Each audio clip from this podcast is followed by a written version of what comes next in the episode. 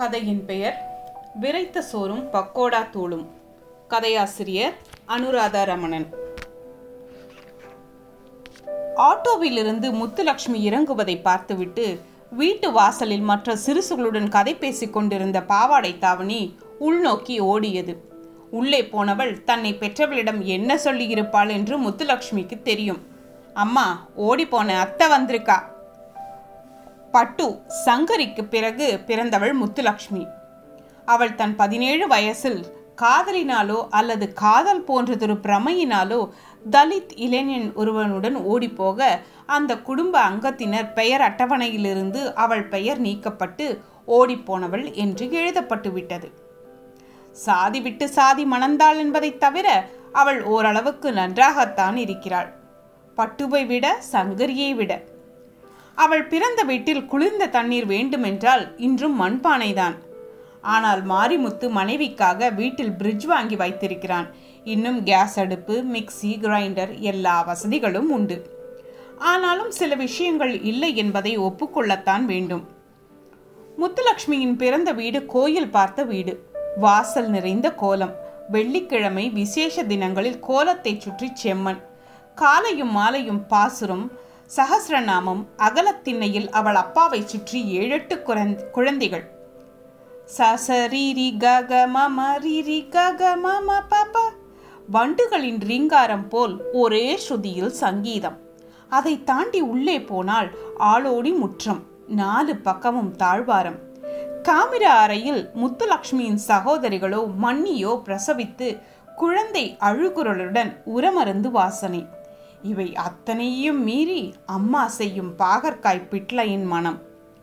மாரியின் அன்புக்கு உரை போட காணாது இதெல்லாம் என்றாலும் இந்த குடும்பத்து வாசனைகளிலே ஊறிப்போனவளாதலால் ஓடிப்போன கன்று திரும்ப வந்து நின்று குரல் கொடுப்பது போல் எப்பவாவது முத்துலக்ஷ்மி இங்கே வருவாள். அம்மா ஓடிப்போனவ வந்திருக்கா? அண்ணன்காரன் ராமநாதன் உள்ளே பார்த்து குரல் கொடுப்பான். அப்பா அப்போதுதான் ஸ்ருதி கலந்ததை உணர்ந்தாற்போல் ஸ்ருதி பெட்டியில் தலையை நட்டுக்கொள்வார்.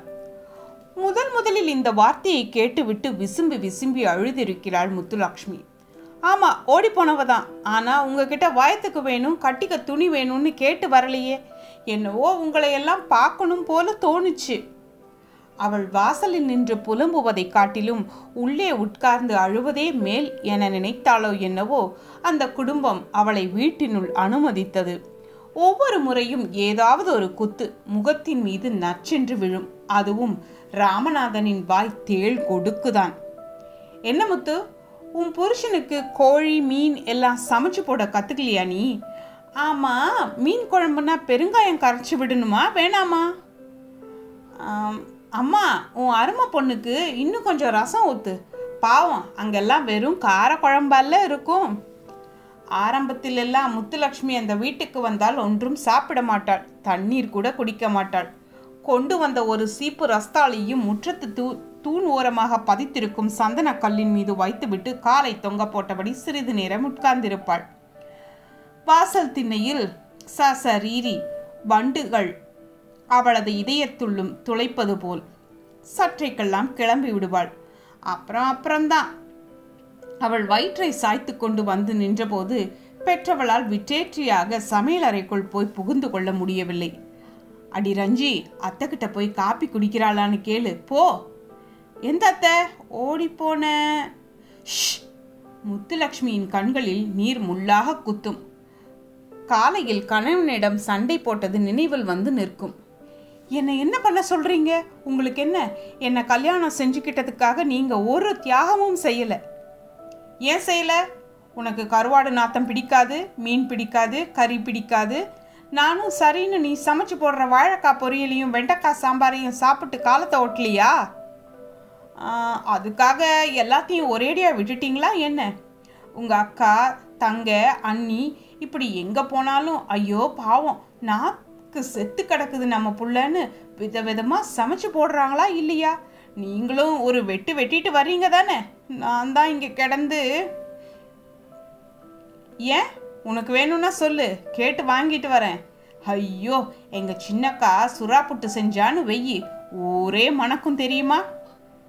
பேசும்போதே மாரிக்கு கண்கள் சிரிக்கும். மீசைக்குள் உதடுகளில் குறும்பு வழியும். இந்த சிரிப்பிலும் குறும்பிடும் தானு மெய்மறந்தாள் இதோ இன்று காலையில் புறப்படும் போது கூட மாறி கொஞ்சம் வருத்தத்துடனே சொன்னான். முத்து நீ போ வேணாங்கள. ரெண்டு குழந்தை பிறந்தாச்சு. மூத்தவ பிறக்கிறதுக்கு முந்தையே வழகாப்பு செய்யணும்னு அழுத. எங்கள் வீட்டில் பழக்கம் இல்லை. உங்கள் வீட்டில் பாசம் இல்லை. நான் தான் தேரடிக்கு உன்னை கூட்டிகிட்டு போய் கை நிறைய வளையல் அடுக்கி தலை நிறைய பூச்சூட்டி ராயல் கிளப்பில் மசால் தோசை வாங்கி தின்ன வச்சேன்.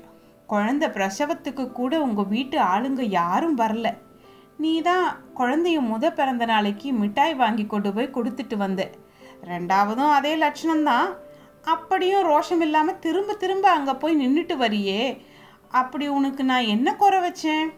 நான் கருப்பேன். நீ தக்காளி சிவப்பு. ஒப்புக்கிறேன். என்னைய பிடிச்சு தானே என்னோட வந்த? ஆமாம் வந்தேன். எங்கள் வீட்டில் யாரும் என் குழந்தைங்கள வந்து பார்க்கல தான் ஆனால் உங்கள் வீட்டில் மட்டும் என்ன வாழுது? எப்போ பாரு அந்த குழந்தைங்க கிட்ட ஜாதியை குத்தி காட்டி பேசுகிறாங்க பெரியவ மீனை பார்த்து முகம் சொலிச்சாலாம் அதுக்கு ஒரு கொட்டு. மேல் ஜாதி வீட்டு பேர குழந்தைங்க அப்படித்தான் இருக்குன்னு நக்கலுக்கு ஒன்றும் குறைச்சல் இல்லை. ஏங்க நான் என்னைக்காவது என்னை மேல் ஜாதின்னு சொல்லிட்டு இருக்கேனா? நான் என் பிறப்பை மறக்க நினச்சாலும் இவங்க ஏங்க நோண்டிக்கிட்டே இருக்காங்க? என் குழந்தைங்க என்ன மாதிரி? அவங்களுக்கு மீன் கறி என்ன முட்டை கூட கொடுத்து பழக்கலன்னா? சரி விடுமுத்து அவங்க தானே சொன்னாங்க. நான் உன்னை ஏதாவது சொன்னேனா? ஏன் சொல்லாம? அன்னைக்கு உங்க சித்தப்பா வீட்டு கல்யாணத்துல நான் வயிற்று வலின்னு சாப்பிடாம இருந்தப்போ அத்தனை பேர் முன்னாடி என்னை எப்படி கிண்டல் அடிச்சிங்க? சீச்சி அது சும்மா தமாசுமா? நீங்க என்ன தமாசுன்னு லேசா சொல்லிட்டு போயிடுவீங்க. உங்க வீட்டில் ஒரு மாதிரினா என் வீட்டில் ஒரு மாதிரி. நடுவில் கிடந்து அவதிப்படுறது நான் தான் எல்லாம் என் தழை எழுத்து. என் பிறந்த வீட்டு பேச்சு எனக்கு ஒன்றும் வலிக்கலை. நான் தப்பு செஞ்சிருக்கேன். அவங்க கோபம் நியாயமானது. அவள் பேச பேச அவன் பிரமித்து நின்றான். கடைசியில் மெதுவாக கேட்டான். அப்போ என்னை கட்டிக்கிட்டதுக்காக இப்போ வருத்தப்படுறியா முத்து? பெரியவளுக்கு பத்து வயசு சின்னவனுக்கு எட்டு வயசு. இனிமே இதை பற்றி பேசி என்ன ஆக போகுது? வெயிலுக்கு முன்னாடி போயிட்டு வந்துடுறேன்.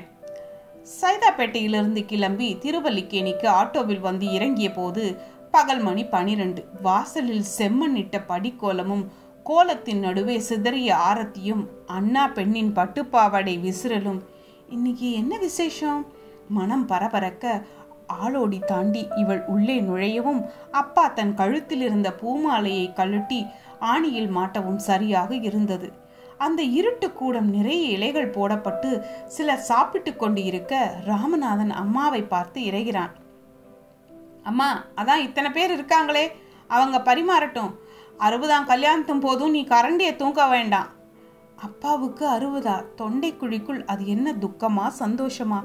பந்தாக அடைத்தது முத்துலக்ஷ்மிக்கு. கண்ணீர் மல்க கையில் இருந்த ரஸ்தாளியை அவரிடம் நீட்டினாள். அப்படி வச்சுடு ரத்தின சுருக்கமான வார்த்தைகள்.